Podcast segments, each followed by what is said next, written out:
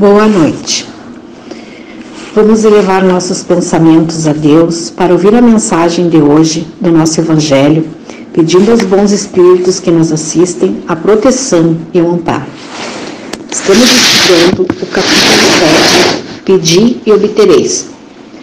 Ação da prece, transmissão do pensamento, itens 12 e 13. Item 12. Se em duas partes se dividirem os males da vida, uma constituída dos que os homens não pode evitar e a outra das tribulações de que ele se constitui a sua primária, pela sua incúria ou por seus excessos. Capítulo 5, item 4. Ver-se-á que a segunda, em quantidade, excede de muito a primeira Faz-se, portanto, evidente que o homem é o autor da maior parte das suas aflições, as quais se pouparia se sempre obrasse com sabedoria e prudência. Não menos certo é que todas essas misérias resultam das nossas infrações à lei de Deus, e que se observássemos pontualmente seríamos inteiramente ditosos. Se não ultrapassássemos o limite do necessário, na satisfação das nossas necessidades, não apanharíamos, apanharíamos as enfermidades de que resultam dos excessos, nem experimentaríamos as vicissitudes que as doenças acarretam.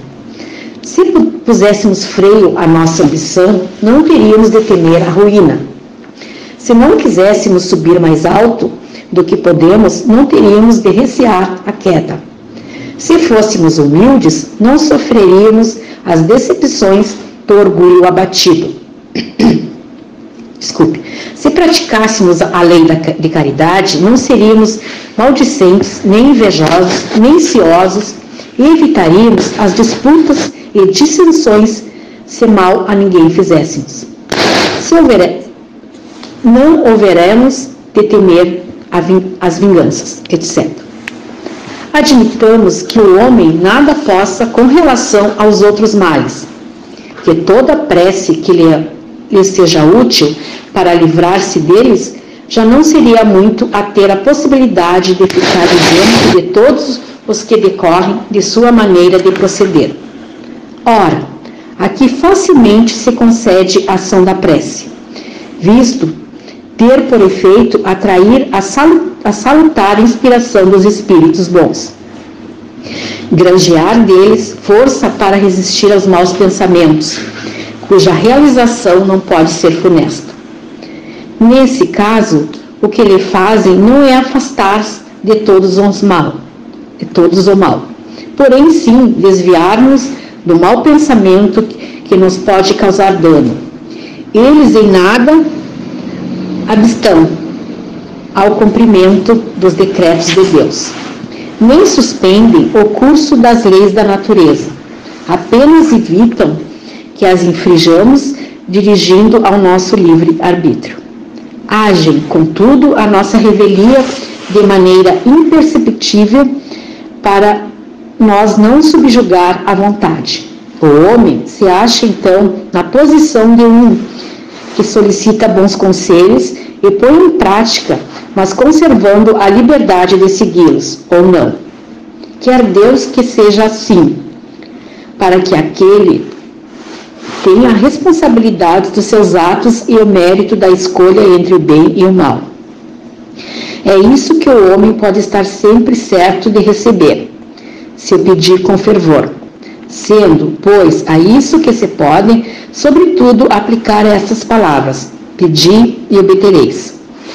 Mesmo com a sua eficácia reduzida, e essas proporções já não lhe traria a prece resultados imensos, ao Espiritismo fora reservado provar-nos que a sua ação, provar-nos a sua ação, com, com ou nos revelar as relações existentes entre o mundo corpóreo e o mundo espiritual.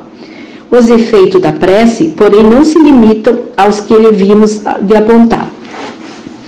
Recomendo-nos todos os espíritos renunciar a alguém à prece.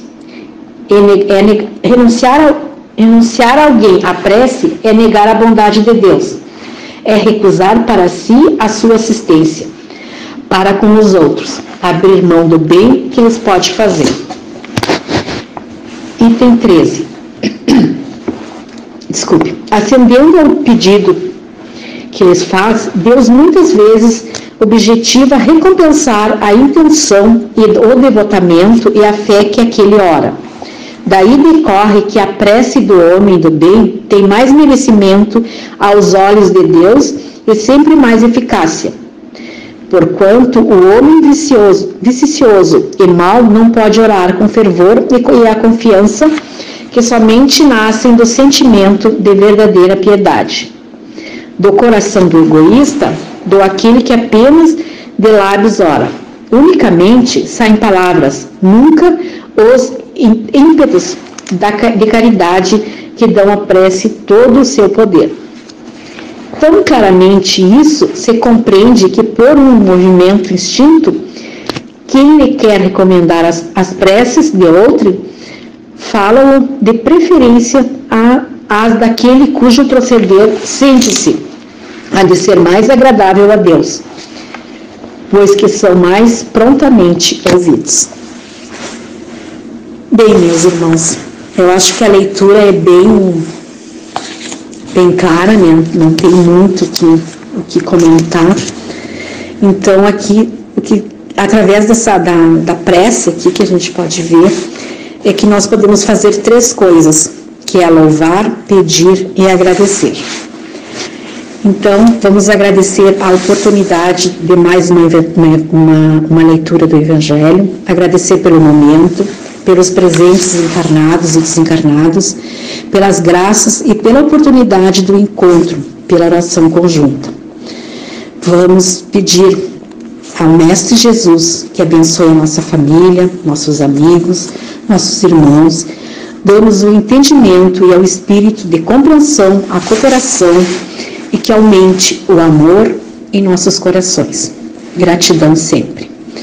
Agora vamos pedir a frutificação das águas que estão em nossos lares, que seja colocado nela o remédio necessário para a nossa cura, se for do nosso merecimento. E que assim seja.